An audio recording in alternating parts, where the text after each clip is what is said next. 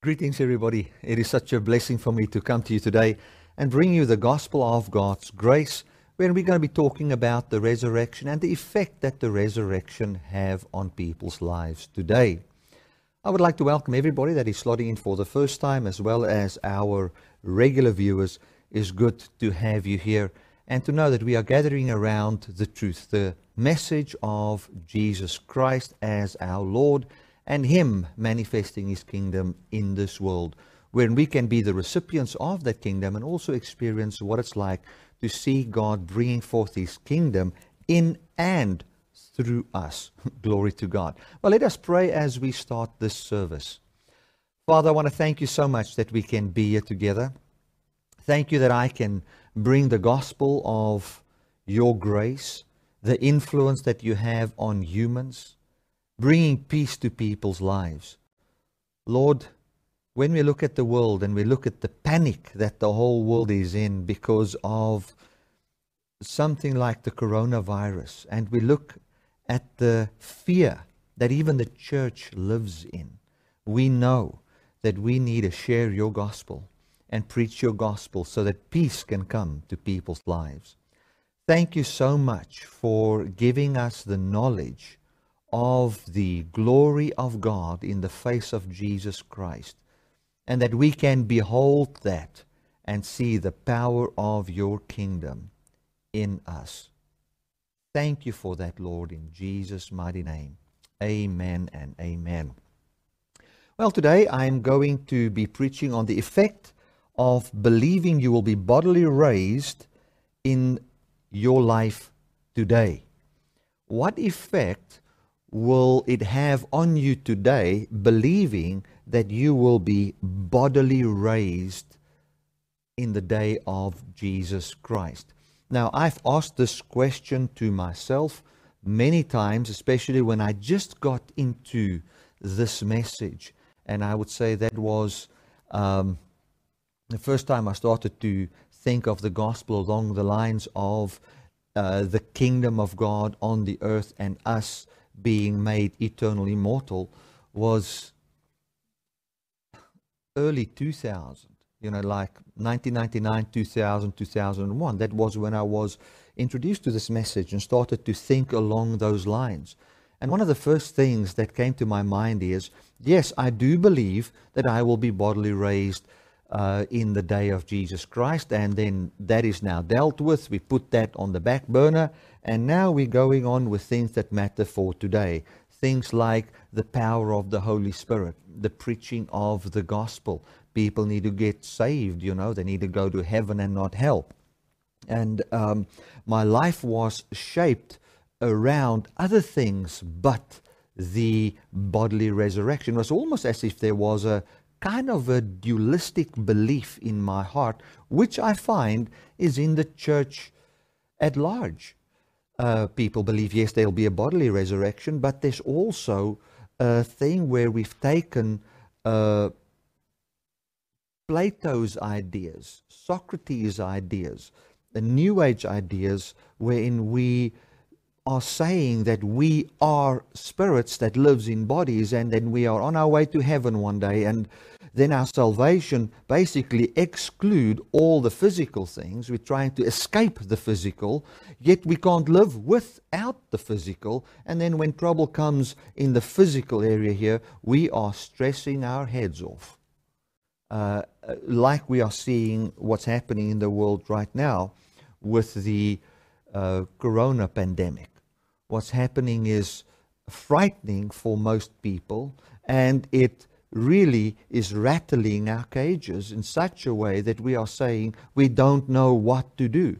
And I want to say that the effect of the bodily, the, the effect of knowing that there's a bodily resurrection and that salvation is physical will change your emotion when it comes uh, about these things, things like the corona or things like the skies falling or things like a, a massive global financial crisis and all those kind of things. It, it will change how you feel about those things.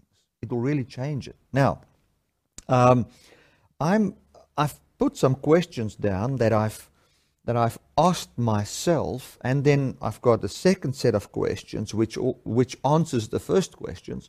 And I was thinking it good to ask those questions and answer it here today. Now, before I get into any questions, just uh, for your information, we are in a series where we are going through Romans, and we are at the moment in Romans chapter 8, and we're going to look at verses 12 to um, 24. Verses 12 to 24 which I think is perfect verses that talk about the effect of the bodily resurrection, uh, our bodily resurrection one day on us now. We can have the questions like this Well, I know I'm going to be bodily raised, but I already am the righteousness of God today. So why would I now uh, make a big fuss of the bodily resurrection one day. It's something that's going to happen one day, and we know it's going to happen one day. But now, am I the righteousness of God in Jesus Christ? By the Holy Spirit, I can now pray in tongues. I now have the gifts of healing.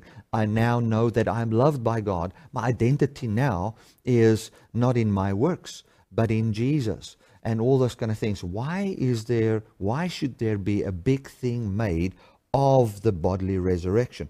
Well, we're going to look at that, but I can start out by saying that Paul in 1 Corinthians 15 19 says that if there is no resurrection, talking about us not being raised from the dead one day, we are the most miserable of all people. So Paul had all of his joy, all of his comfort, everything he did every day, founded in the fact that he will be raised one day.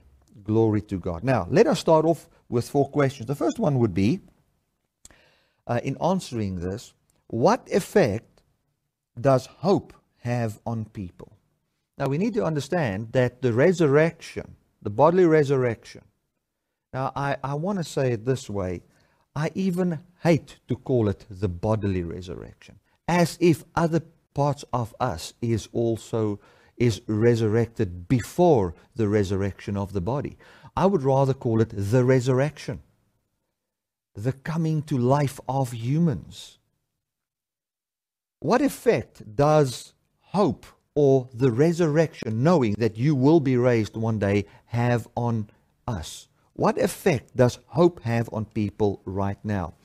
You know, I read a, a, a lot on Google about this, and I found that there's a lot of studies done talking about hope in people, hope when it comes to uh, hospitals, sick people, people that's got cancer and all those things. Hope is what drives them today.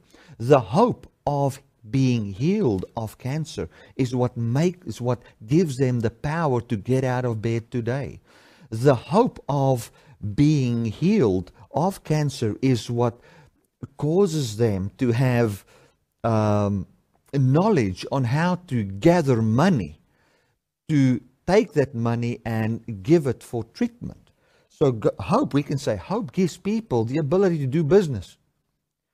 Hope gives people uh, skills on how to communicate with people so they can see this hope fulfilled. Hope has got a massive influence on people's lives today when we talk about cancer. We can talk about the coronavirus.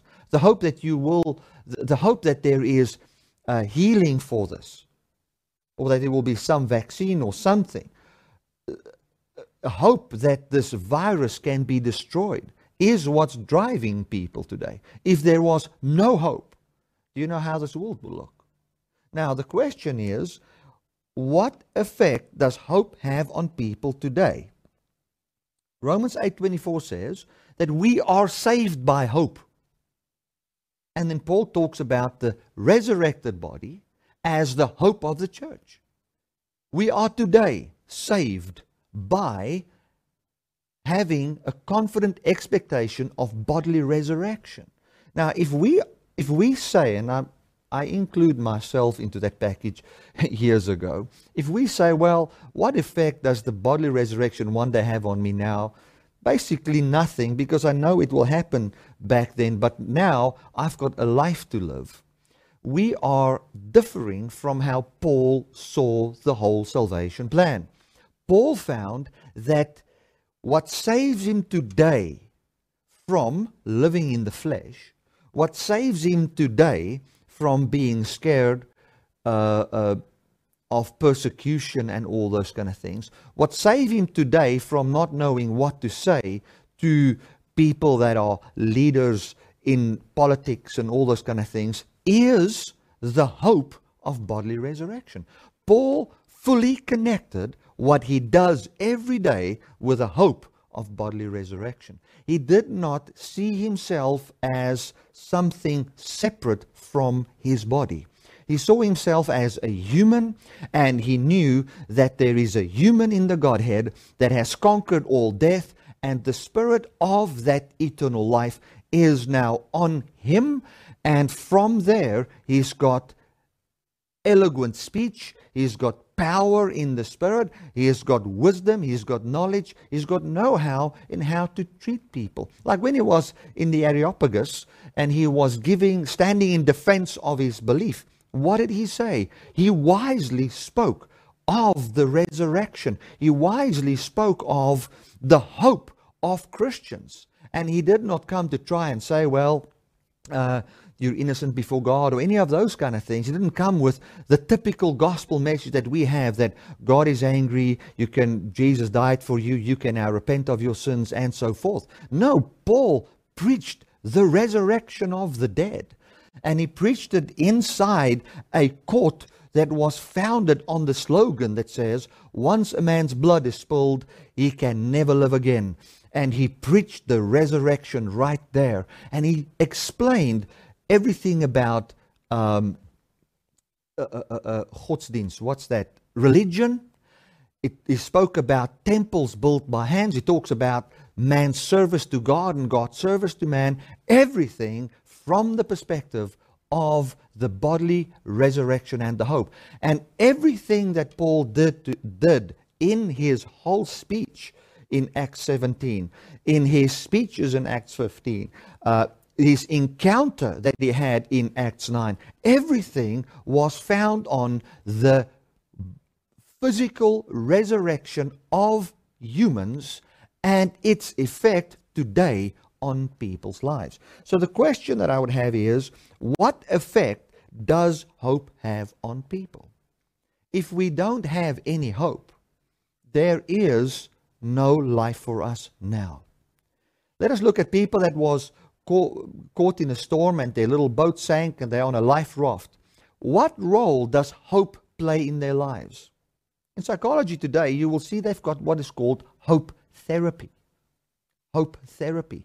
They give people hope because people with hope heals quicker than other people. People with hope gets healed from depression. People with hope gets healed from cancer. Medicine works much better in people that have hope. And the hope is connected in the in medicine on the bodily or physical healing of the person. If somebody has got cancer, what hope can you give him? You give him the hope of healing from the cancer. And when he, should he have hope, you find the medicine works much better today. So that's just one of the questions. What effect does hope have on people? There's two forms of hope the Christian hope and then the hope that Socrates offered, which I believe is also a satanic hope.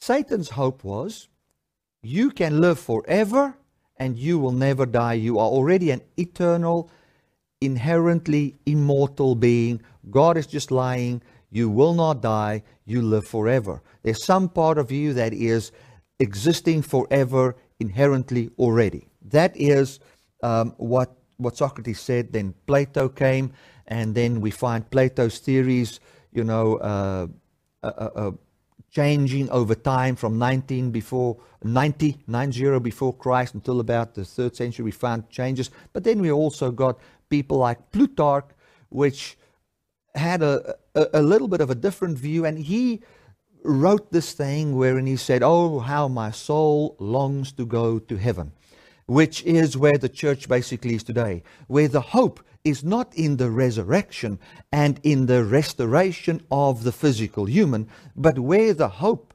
became a place you go to. Now, that is not the Christian hope, that is the counterfeit. The counterfeit is the message wherein we have hope as a destination of our soul and not hope as a recreation or a new creation wherein the whole physical human being is recreated. Let me put it this way. Let's take the coronavirus quickly and talk a little bit about hope. I would say that 90%, this is just a number I'm sucking out of my thumb, or let's put it this way a high percentage of the people that live in utmost fear when it comes to this coronavirus lives in utmost fear because of a lack of understanding of the resurrection of Jesus Christ and the hope that there is in the physical. Because our hope has been spiritualized to the point that hope is where your soul goes when you die, living in heaven, and we have physical bodies, physical brains, a mind, and all those kind of things. The physical says, well, happy for you, soul. You know, you feel all well and going to heaven. But what about me? What about me? And then we don't answer the body. We don't have any hope for the body. We just like try and silence it and just think of heaven every all the time. And then we think on how many mosques we can buy, how many gloves we can buy, and how we cannot get into close proximity to any other people and try to protect our bodies by our own power and own uh, wits. Should we come to a place where this whole thing of where does my soul go when I die and get that out of our minds, where it is non existent, to the point that our hope is, as Paul preached, the resurrection of the human to ever live in a glorified state in the fullness of God, if that is our hope, you will find that everything inside you that's physical will not scream for protection all the time, for it knows how it is protected and preserved forever. So I want to say that if we take the bodily resurrection hope away and we put it so on the back burner, that it is basically not something that we think of every day, we will be bound by fear. And if we are not bound by fear, because you might say, Well, I'm not bound by fear because I know I'm going to heaven, you have a hope and you do have something that numbs your pain, but it's not based in the salvation plan. It is based in Platonism. It's based in a new age philosophy. It's not based in what God brought in Jesus Christ. Okay. Should people have no hope, how would joy and peace be possible? If there is no hope, how would joy and peace be possible? And further question, how would rational thought outside of being in survival mode be possible? You know, what happens is if we don't see the salvation of the human, the whole human being, if we don't see that, how will we have rational thoughts? The only kind of rational thought we'll have is thoughts that's born from survival mode in trying to preserve your own physical life on this earth by things you do, in how you behave and how you, like I said, buy masks and gloves and all those kind of things. You, you're not going to have that. I want to ask another question. What relevance do love have on people today? The Bible says in John 3:16, "For God so loved the world that he gave his only begotten son, that whosoever believes in him should not perish, mean bodily decay forever, but have eternal life, that they would live forever as humans, never to die. My goodness. Now, you, you know, that is what John calls love. Now, if we don't have a message wherein the absolute full focus is on the resurrection, our immortality bodily from where we inherit the kingdom and so share in the life of God, we will not feel loved. and we will want to feel loved by trying to even take Christ, Christianese, Christianity, Christian talk, mix it into our lingo by all the time saying how special I am, how God loves me just the way I am, and all those kind of things, instead of feeling loved because God has fabricated a way wherein there can be a recreation preserving all of us eternally.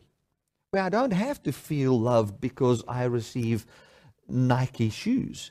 Where I don't have to feel love as a Christian because I live in a nice house or drive a nice car.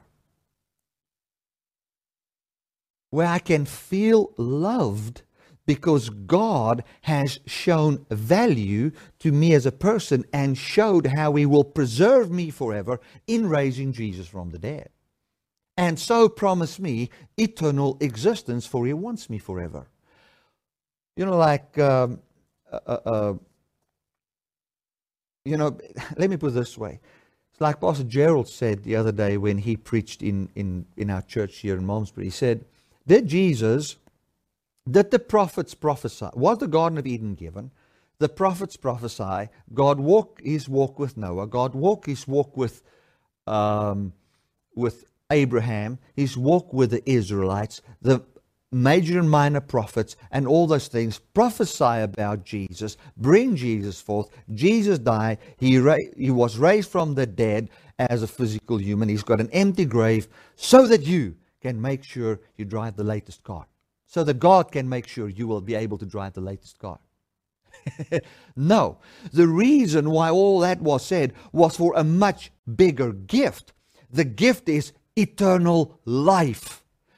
For me as a human, we need to know that we don't have eternal life inherently and it's given as a gift. Should we have this hope of resurrection, it from that the spirit of that truth will shape our lives today in having relevance in how we do business, how we treat our wife and children, how we love one another, and should something happen like this coronavirus, that we will not fall out of the bus. Uh, what will we do? What, what are we going to do? What? Hey, I've got eternal life. I've got eternal life. And I want to tell you, should you already know how you have eternal life bodily, and not just spiritually, your body will not start to scream. Your body will not run after the news all the time. Your body will know that it's okay. It is fine. And the Spirit of God can tell your body what to do today in a twinkling of an eye. You just have wisdom, just do the right thing that day, and you're okay. It will not be a continuous stress thing. After years of having the resurrection and the hope of immortality as the center of my reading of the gospel, other questions came forth answering the first questions. Should there, should there not be a bodily resurrection? Would we be righteous today? Think of it this way. You might say, No, I'm already the righteousness. Yes, there will be a resurrection, but now I'm the righteousness of God. But now I have the Holy Spirit. But now I see the fruit of the Spirit in me. But now I have freedom from bondage today. Now I have faith in God. Now I know I am loved. Now I am the body of Christ. Now I am the righteousness of God. Now the question is this should there not have been a bodily resurrection or the resurrection of the human, say that would not take place, would you still be righteous today? Would you still have the Holy Spirit today? Would you see the fruit of the Spirit today? Would you live in freedom from bondage of sin in the flesh today? You know what the answer is? No. The answer is no. The question can also be asked this way Should Jesus have lived a holy life, died for our sins, and wasn't raised, but his spirit went to heaven, would we be the righteousness of God? If Jesus' spirit went to heaven and his body wasn't physically raised, of let's say Jesus, let's say uh, the inner man, the soul, went to heaven and his body wasn't raised, would we be able to say today that we will have the fruit of the Spirit? Would we be able to have faith? Because remember, faith is the substance of things hoped for, and the Christian hope is the resurrection. So, would you be able to have faith, a confident persuasion that God can do what He promised to do, if there was no bodily resurrection of Jesus Christ? Would you be the body of Christ? Another question. Would you be the righteousness of God? No, you would not have been. Would we have power to stand in per- per- persecution as the early church did? No, we would not.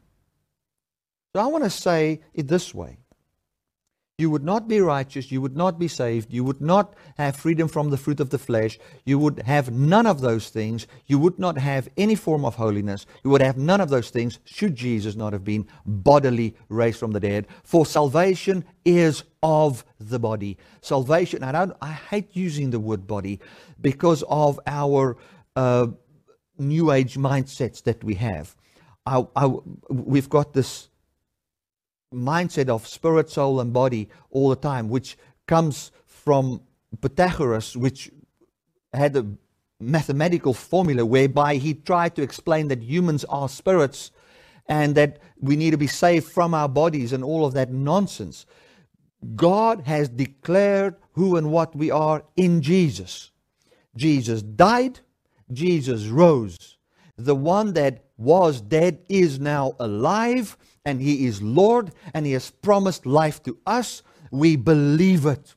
I believe Jesus was raised, and so shall I have, as a full human, eternal life. No part of me has eternal life. The only way I can have eternal life is by Jesus giving it to me through the power of the resurrection.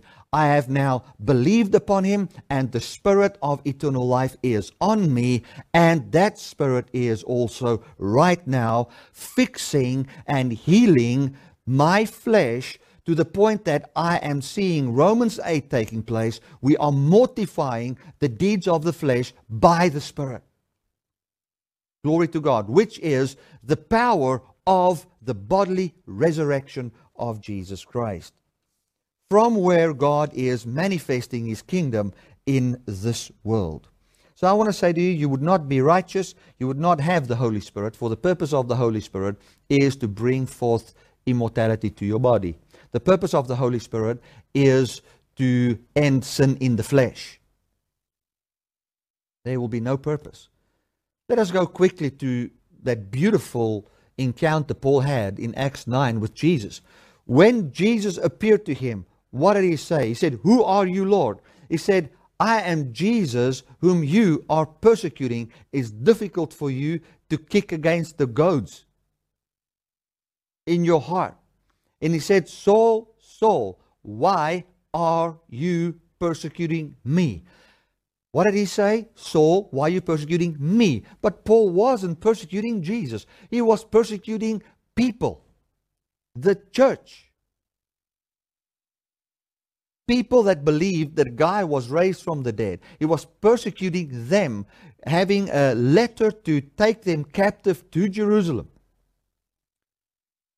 He then came to the bottom line conclusion that this physical raised person that is also physically standing before him, that the people that he's persecuting is also as much part of that physical body as what he has a physical body. They are absolutely one. And he came to the conclusion that these people are the body of Christ. And they have the hope of the resurrection. From there, Paul preached the resurrection. Paul had no other gospel but the resurrection. He was preaching the gospel of the kingdom, which is the message of God's kingdom, bringing bodily eternal life to people. And that is how God reigns and rules over sin and death, making the enemies of Christ his footstool in giving us eternal life. Should we understand this and we see all the physical things that we deal with in this world, our lives would not start to fall apart when we see there's not enough toilet paper in the shopping mall.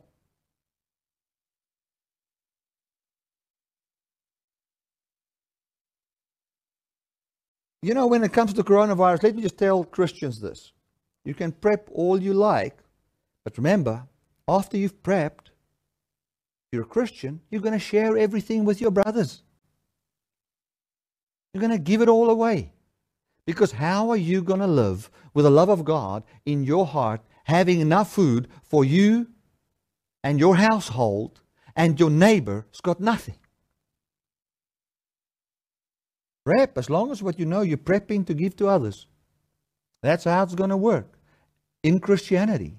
And that means, oh my goodness, then I might still not have enough. Where am I going to get life? Hallelujah. Now we're getting to the true question. Where are we going to get life? And that life, it's good to say that, you know, I'm going to go to heaven and live there one day. Hallelujah. That makes me happy. But my body is screaming for life. Where will, the question is, where will my body get life? Hallelujah. We see in 2 Corinthians 5 Second Corinthians 4. 2 Corinthians 4, verse 7. Let me read that quickly. Oh, I'm, we are running out of time and I have not even started my message. 2 Corinthians 4, 7. For God who commanded light to shine out of darkness. Remember in the beginning was the heaven and the earth, and the earth was without form. And, you know, God said, let there be light. So Paul is now having the recreation or the new creation language here. For God, who commanded light to shine out of darkness, has shone into our hearts to give the light of the knowledge. So, what did He shine in our hearts to have? To have the light of the knowledge. So, we have the light. So, our hearts were dark. But now, light shone into our hearts. What is this light? The knowledge of the glory of God in the face of Jesus Christ. So, what does that mean? He says, What illuminates me today is the knowledge that the glory of God, meaning immortality and eternal life, is shining in the face of a human. So, other words, we can put it this way. Oh, this makes me so happy. For God, who commanded light to shine out of darkness, who created the heavens and the earth, has brought a new creation forth through bringing the knowledge of immortality now bodily in Jesus Christ. And that light is now in me. I've got a revelation that if it's shining in the face of the human Jesus, it gives me the hope that I will shine like him. Hallelujah.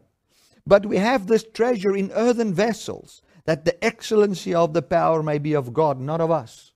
So, what he's saying is, we have this treasure, this revelation right now in our mortal bodies. We are knowing that the glory of God shines in the face of a human, and we are saying, well, if Jesus could contract eternal life, we can also.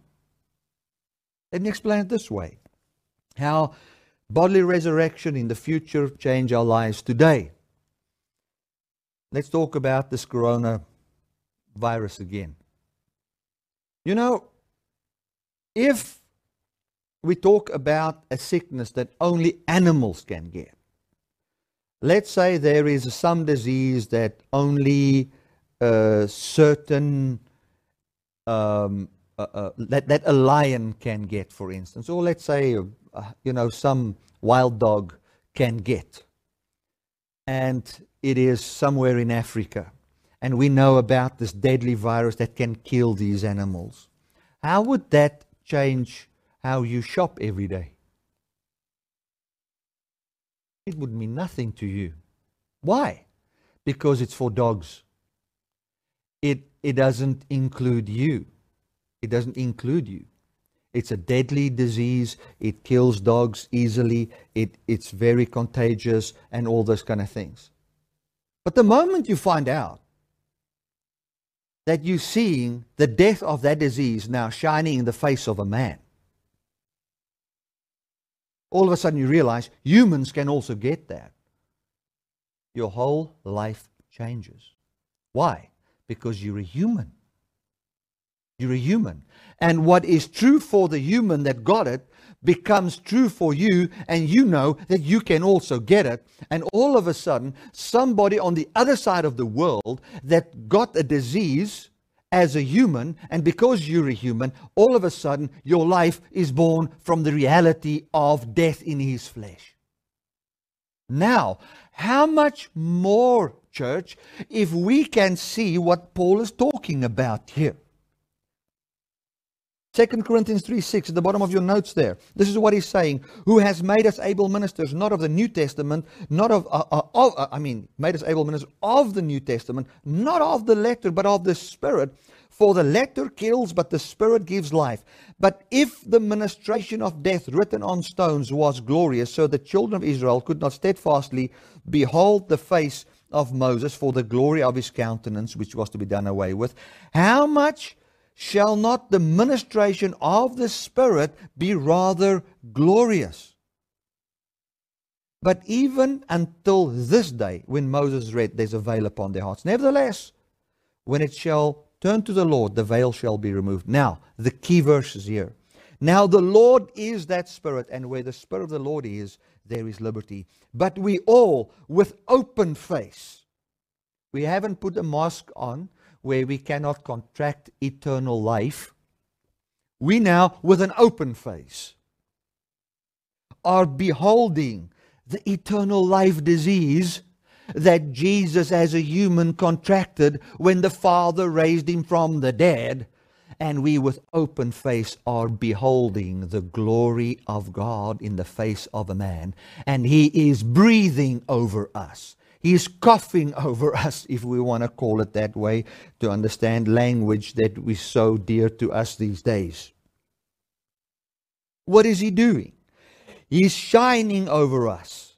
And then it says, and we are changed into the same image from glory to glory. What glory? We see the glory of God shining in the immortal Jesus phys- the physical man Jesus. And as you look at that, not as you put it on the back burner and look at what you have today and now and the righteousness of God and all that, as you continually look at the bodily resurrection of Jesus and see that as your hope, never to try and confuse yourself with a tripartite thing wherein you think I am a spirit or I am a soul living in a body or, or, any of that, but where you are saying I'm a human and I'm seeing God saves the lives of humans. And even if I should die, I shall be raised from the dead. I shall be raised from the dead. And should you have that confidence that gets born from that reality, you will find it shapes your life every day. Glory to God. Now, I think we've laid a good foundation to get into Romans 8, verses 12, but we've run out of time. And uh, this is basically what I want to say. So let us summarize. What effect does the knowledge of being raised from the dead one day have on us today? As we behold it and think of it, we are changed into the very same image as by the power that brought that image forth right now. And we find, as what Paul says in Romans chapter 8, which we've dealt with in the previous three Sundays, that we are then led forth or manifested forth or brought unto the stage by the Holy Spirit, wherein we find the Spirit is now mortifying the deeds of the flesh and we find that our minds don't go crazy when we see certain th- certain things on the news. We find that we find peace in our hearts. We find that we find generosity and kindness and love and all those things coming forth in us. Why? Because we've taken off our mask and we now go to the man that con- contracted the eternal life disease, if we call it like that. And we look at this not from a perspective of where's Jesus' spirit, but what happened to him bodily. And we say to him, Breathe on us, Lord. And then he breathes on us, and his breath, his spirit, enters into us, and we are contracting the very same thing called eternal life. Hallelujah. Glory to God. Well, we've come to the end of this message. I would like to hammer away for another hour, but um, we'll do that next Sunday. Thank you so much for watching and look into the truth of bodily resurrection. Let's get this Platonic teaching, this teaching that comes from Socrates, this teaching that comes from the time of the Greek people and all of that, which was all born in Satan, which says that there's a part of us immortal and another part not, and all of that. Let's get that out of our minds. Let's look at the word Jesus. Go and read Hebrews chapter 1. In the old days, God spoke through the prophets. And he spoke through the scriptures and he spoke through many ways. He spoke to the people. But in these days, he has spoken to us through his Son. And when you read Hebrews there, it defines Son as the resurrected one that sat down at the right hand of God. If you want to know what God has got to say, look at the man, Jesus, at the right hand of God, because now he's speaking from there. If you don't look at the bodily resurrection and your hope of bodily resurrection every day, you are not hearing God's voice for you, my friend.